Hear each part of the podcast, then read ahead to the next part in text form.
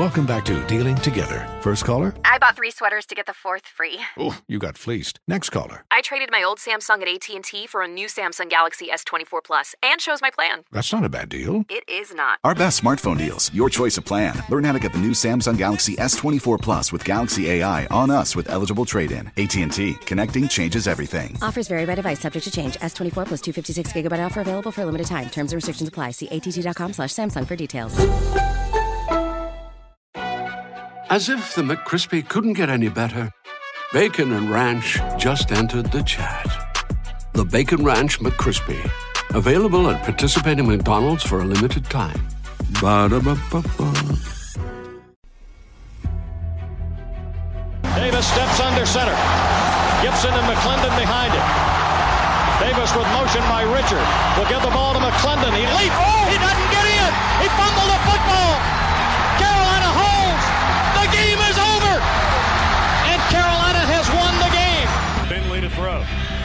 Over the middle, intercepted. Wolford again. Wolford the other way. At the 30, the 40. Wolford to midfield. Miles Wolford with the pick. The heels on the doorstep of an enormous victory. Left side of the line. Hood standing to Williams' right. Williams to throw. One on one. Davis has it. Touchdown. Carolina wins. Carolina is the Coastal Division champion. Bernard fields it at the 26. Heading to the far side. Gio at the 35. Gio, he's at the 50. No, he's not. Yes, he is. Gio is going to take it for a touchdown. Are you kidding me? Connor Barth for the possible win. Snap, spot, kick away, high enough, long enough.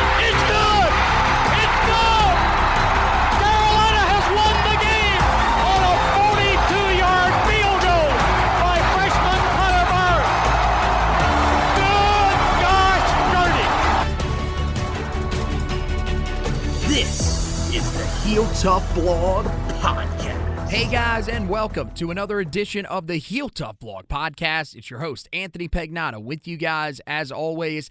And today we are taking a look at one of Carolina's transfers that they landed in the portal here recently. It is Armani Chatman, the Virginia Tech transfer cornerback, who will be bringing a lot of experience and will hopefully be able to help a Carolina cornerback room that was eviscerated by the transfer portal. Of course, they lost four guys there.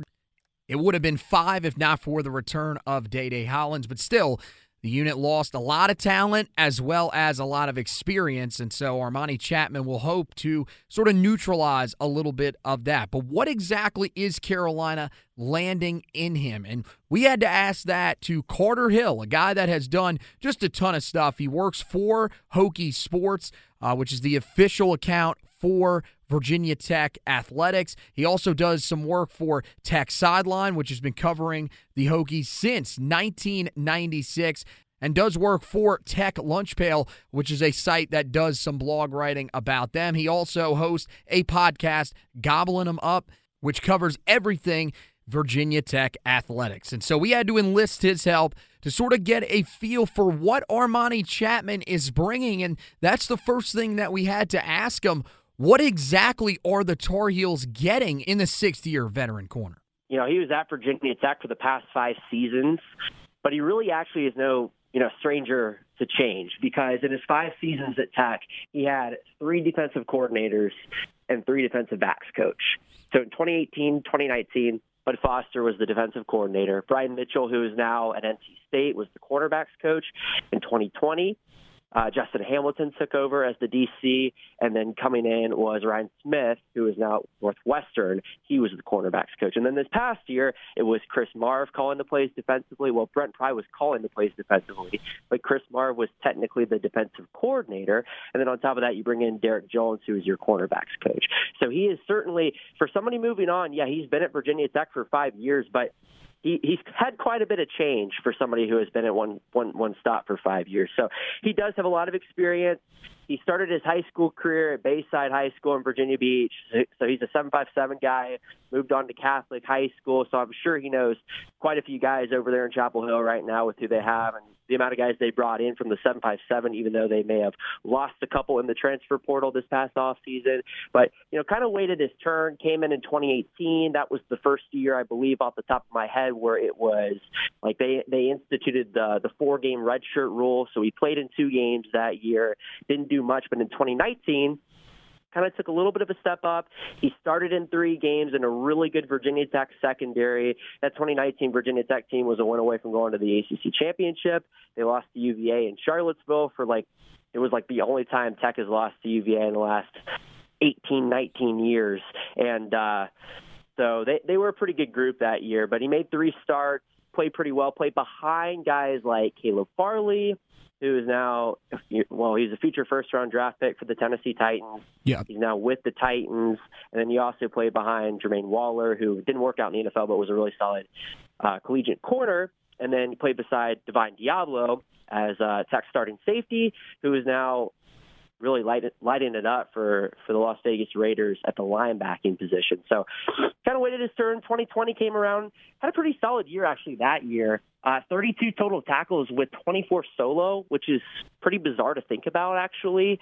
Made six starts that year, missed a couple games due to COVID. 2021, production wise, maybe took a little bit of a step back, but still made five starts, 13 tackles. He led the team in pass breakups, had a big interception against Georgia Tech that sealed the game last year down in Atlanta. And then this past year kind of became the guy, right? Early on in the season, especially with Dorian Strong. He was injured and was kind of the guy until about halfway through the year when Mansoor Delane, who's a star true freshman, kind of stepped up in competition. 18 tackles this past year, big interception versus Boston College. Actually, grade wise, when you look at the PFF grades, didn't have the best year, mm-hmm. but that BC game was his best performance. So, yeah, a veteran guy who can step into the cornerback position and probably start right away for Carolina. Well, the the question that I think a lot of people have is, you know, in terms of his playing style, what are you getting? Are you getting a guy whose, you know, uh, strength is more of a zone cover corner? Is he a guy that can play man up, or you know, what, what you know, what does he bring to the table, and what are some of his limitations, maybe? Yeah, well, it's interesting because of like I talked about early on, Virginia Tech had three defensive coordinators in Armani Chatman's uh, stint in Blacksburg. And so he was forced to play maybe out of position a little bit early on. Mm-hmm. They played more man this past this past season. They played some zone at times while he was at Virginia Tech. So he's done a little bit of both. I would say his strength is a little bit more when it comes to man, but we'll see what happens there because I think when you look at a guy like Armani Chatman, he's a he's an extremely athletic guy and he's extremely strong. He's definitely bulked up as uh, his tenure kind of advanced at Virginia Tech, but somebody who you know decent size. He's I mean, he stands at 5'11, so that's a little short, but he's up to 210 right now. So his physicality level, actually, he, he plays a whole lot bigger than he is at 5'11. So it'll be interesting, I think, to see what Carolina does there. But he can adapt to, to both styles of play, and he's shown he's been able to do that because of having three defensive coordinators and three defensive backs coach. Brent Pry came in this past year. I mentioned Chris Marve was the defensive coordinator, but Brent Pry was such a defensive guy at Penn State or he kind of did his own thing. They played a completely different style than Justin Hamilton had played this past year. People wanted Justin Hamilton to potentially come back just because he was such a big fan favorite as the DC, but just ultimately didn't fit his style. So Chatman, he can play a lot of different roles, and I think Carolina, especially, they're going to have to experiment experiment. You all would know better than I would, but they're going to have to experiment a whole lot more with some different things with losing guys like Tony Grimes and Cameron Kelly and, and Storm Duck. So I'm excited to see what he does down there, and I think this is kind of one of those opportunities for him to go into a different system and play a six year and maybe up his NFL draft stock before he potentially goes to the pro level next year. Talking to Carter Hill, writer for Tech Sideline, and also the uh, host of the uh, Gobble 'em Up podcast. Love that, by the way. Um, t- tremendous, tremendous. You know, the last thing that I want to ask you about him is, you know, I, I, as I noticed, you know, going back and looking at him, and you talked a little bit about it there, how, you know, when you were going through his seasons, is he a guy that ultimately, you know, can come in and start, as you said, for Carolina, but is he somebody that you should be looking, if you're Carolina, to find somebody to eventually take over for him throughout the season? Because it seems like when he's been a starter, he's never really been able to be a full time guy. So is that something that you just you, you think he struggles with, or maybe he just, you know, with all the changes, he just hasn't found the right fit in, in the systems to be a full time guy? That's a really interesting question, and I think that will be the biggest question mark regarding him when he goes to Chapel Hill. Because, like you said, I just read off of his stats, and he had that really good year in 2020, but in his two years as a full time starter, his numbers weren't exactly the same. So I don't know if that's a system thing. I don't know if that's just a fail to adjust type of thing, but I think he's somebody that will come in and I think he will start for Carolina right away, considering all the guys that they have had leave. I know they have brought in other guys from Georgia Tech, from Florida State, so he, he will compete for a starting spot right away. And you got, I mean, keep in mind you have two years of starting experience in the ACC, regardless of how well you play. That's that's extremely valuable.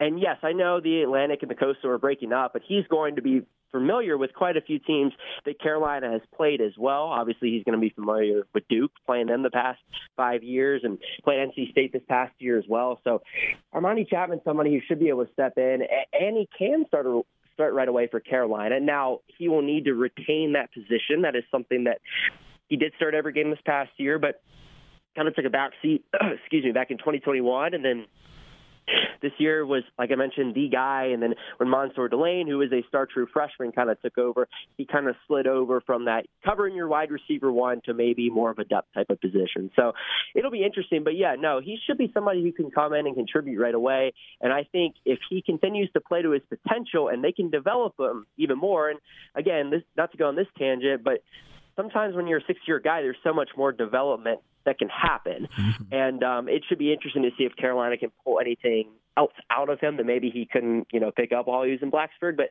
if he can, he should be a solid quarterback for North Carolina. And he's made some big plays in the ACC for quite some time now. And like I said, he's got all the experience. So I'm excited to see what he does down there. You know, somebody who just kind of kind of knowing fringe about him, never was in any trouble off the field, and seemed to do well academically and was pretty well liked too. So I think he'll be a good good ad for Carolina, and should be interesting to see what he does. Yeah, no, we're, we're definitely hoping that uh, he can bring that to a cornerback room that, of course, lost just a ton to the transfer portal and uh, is still looking for a little bit more consistency. So, the last thing that I wanted to ask you, and this isn't related to Chatman, it's it's more of just a general overall um, around the program thing. You mentioned, look, Carolina and Virginia Tech will no longer be meeting every year uh, on the field because of the breakup of the divisions in the ACC, but they will be battling on the recruiting trail. And uh, Carolina's had a lot of success in the state of Virginia, but Brent Pry is doing a lot of work to try to get the state of Virginia back in his favor. What do you think about the future of the state of Virginia on the recruiting trail? What's the you know what's the buzz around campus? Do do people feel like Brent uh, Pry is doing a good job of getting that back in the right direction? I think actually this past year's signing class really, really instilled a lot of hope in Virginia Tech fans because it's no secret that down the line in the Justin Fuente era, they really did lose a lot of luster in the Commonwealth. But Brent Pry came in and he didn't get it back right away. I mean, he was very, very public about, you know, going around the state of Virginia. He was in local high schools. He and his assistants were tweeting out pictures left and right of them, you know, on a private jet or in all these big time high schools like Highland Springs in Richmond and, and so on and so forth. But I think he's done a really good job as of late. A lot of people around the Virginia Tech program probably would have given this year's class going into December around a C. And with the last two weeks and how many commitments they picked up, it's probably more of a B, B plus, which is ironic because this is the first year that Virginia Tech has not signed a 757 kid out of high school since 1992, Ooh. which was the last time Virginia Tech had missed a bowl game prior to this year and the COVID year. Of course, they missed it in 2020 after opting out. But at the same time, they added about 20 kids from the Richmond area. And they added some guys who I think can come in and contribute right away. And it's not going to be easy for them in, in Brent Pry's system and the culture he's trying to instill. But it's going to be interesting going forward because it's one of those things too where looking in from the outside when you look at Carolina, how much longer is Mack Brown going to be there, right? So like how how, yeah. how long is his staff going to continue to be retained? And they've done a nice job in the 757 in the state of Virginia, but eventually I, I think we're going to see a lot of turmoil there and and who knows too with with the way some of the guys are recruiting in the state of Virginia on Virginia Tech staff, like Fontel Mines, who played at Virginia, and somebody who you know has recruited Virginia for a long time at ODU and, and Norfolk and James Madison, or I'm sorry, ODU Richmond and James Madison. You know, who lo- who knows how much longer he's going to be here with somebody like Penn State, who's always wanted to come in, Florida State, who's always wanted to come in. So it's going to be interesting going forward, and I think it'll it will really depend on how much longer is Mack Brown there, and, and how much longer can Brent Pry continue to, you know, I guess, or I guess a better way to put it is how much longer until Brent Pry can wait until he can put you know, a fence around the state of Virginia, a fence around Richmond. He definitely took some steps in the right direction this past year, but you know, he, he's wanting to pull the right pieces out of the right places, and I think they took some steps forward. They still have a little ways to go, but a lot of progress around Richmond this year, and and just because they didn't add a 757 kid out of high school, it's not the end of the world because of who they brought in from Richmond. I know I won't go down that whole path because I know your listeners probably don't care about that, but at the same time too, you're adding in some transfer portal guys like Ali Jennings from from Highland Springs who's at ODU mm-hmm. and. um a receiver who his name's escaping me right now, but he's coming in from Norfolk State and is from Portsmouth. So a couple guys from the 757 from the transfer portal, but um, but yeah, Brent Pry did a nice job this year, and I think that will continue to get better as he establishes a couple more relationships because they still are a year or two behind based on when he came in. Yeah, I mean, and the thing with Mack Brown is is interesting. I think the other element is what ends up actually happening with with Dre Bly, um, because his on you know in terms of what he's done on the field as a coach, it, it, the development has not been there. Uh, there's a lot of people that have issues with the way that he's coached this cornerback room, and he has been integral to their success in the state of Virginia, which has been so key to Carolina's classes the last few years. But I think we can both say, Carter, what Penn State is doing in the state is concerning. Yeah. Please, James Franklin, find another state to raid, please. So. Uh, oh yeah, well, and and Brent Pry coming over from Penn State too. He he does have a, a couple True. of his relationships from Penn State, and hopefully he can, from a Virginia Tech standpoint, hopefully he can um, deconstruct the super weapon that he helped build while at Penn State. Is probably a good way to put it. yeah, man, we'll we'll be watching it. It's going to be a key state moving forward, and uh, we'll be doing battle, of course, with you guys there and with you guys uh, on the field here uh, over the next uh, few years.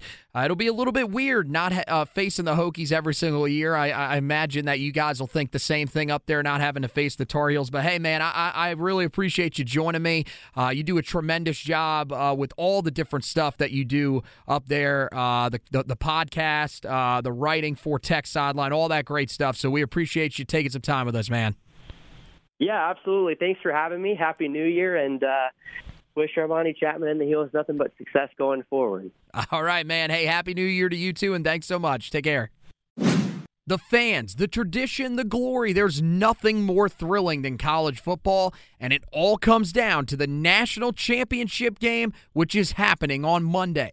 My go to for betting is DraftKings Sportsbook, one of America's top rated sportsbook apps. Personally, I'm going to be putting my money down on Georgia. I think they should have this one pretty easily after they struggled against Ohio State. TCU, I think they exhausted a lot in that game against Michigan. But ultimately, what do you guys think? Right now, new customers can bet $5 on college football and get $200 in free bets instantly win or lose. Plus, everyone can combine multiple bets for a bigger payout with DraftKings same game parlays.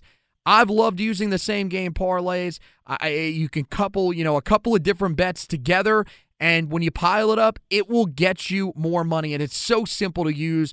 That's why I use it as my go to site. Download the DraftKings Sportsbook app now. Use the promo code TPPN. New customers bet just $5 on college football and get $200 in free bets instantly. That's code TPPN only at DraftKings Sportsbook. Minimum age and eligibility restrictions apply. See show notes for details.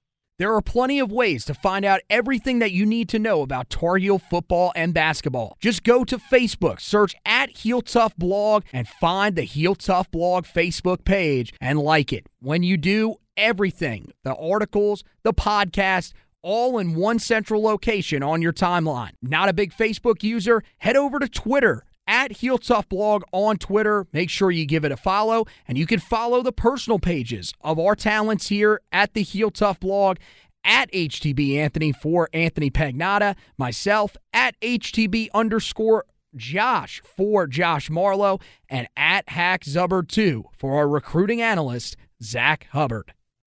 Do we want to thank Carter for stopping by with us? He does a tremendous job, guys. Make sure if you do want to follow him, if you're just somebody that's a general fan of the ACC, or if you do want to keep tabs on the rival Virginia Tech, Follow him at CB Hill underscore zero three. He really does a tremendous job, guys. A great follow. I've been following him for a few years now and uh, greatly appreciate him stopping by with us. Make sure you guys head over to the website, heeltoughblog.com. Speaking of Armani Chatman, you can check out his transfer commitment article where we break down what exactly the Tar Heels are getting in him.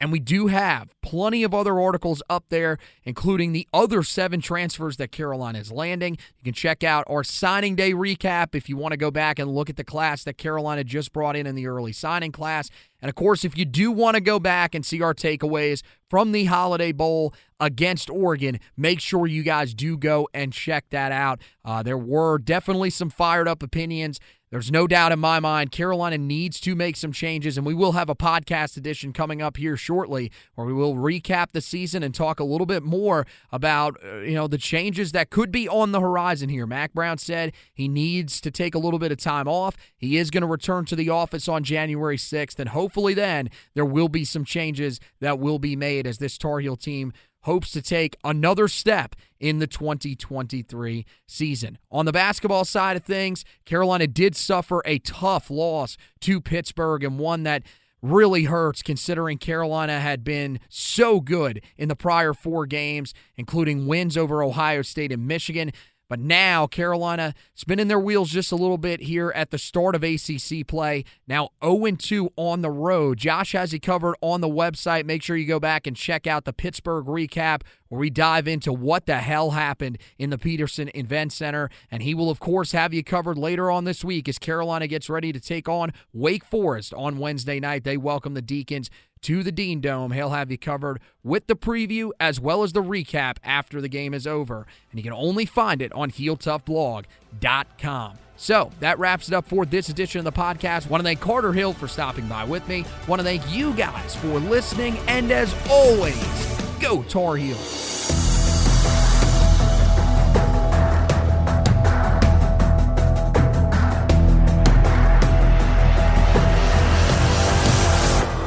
Hey guys, Anthony here. We want to thank you guys for listening to this edition of the Heel Tough Blog podcast. If you could, make sure you head over to wherever you listen to your podcast, find out where you can rate, review, and subscribe to the podcast, and go ahead and do that for us. The rating and reviewing, that helps us to move up some of those rankings, and the subscribing, that is for you, so you don't miss any editions of the podcast coming up. We look forward to you being a part of the Heel Tough Blog podcast family moving forward. And thank you once again for listening to this edition.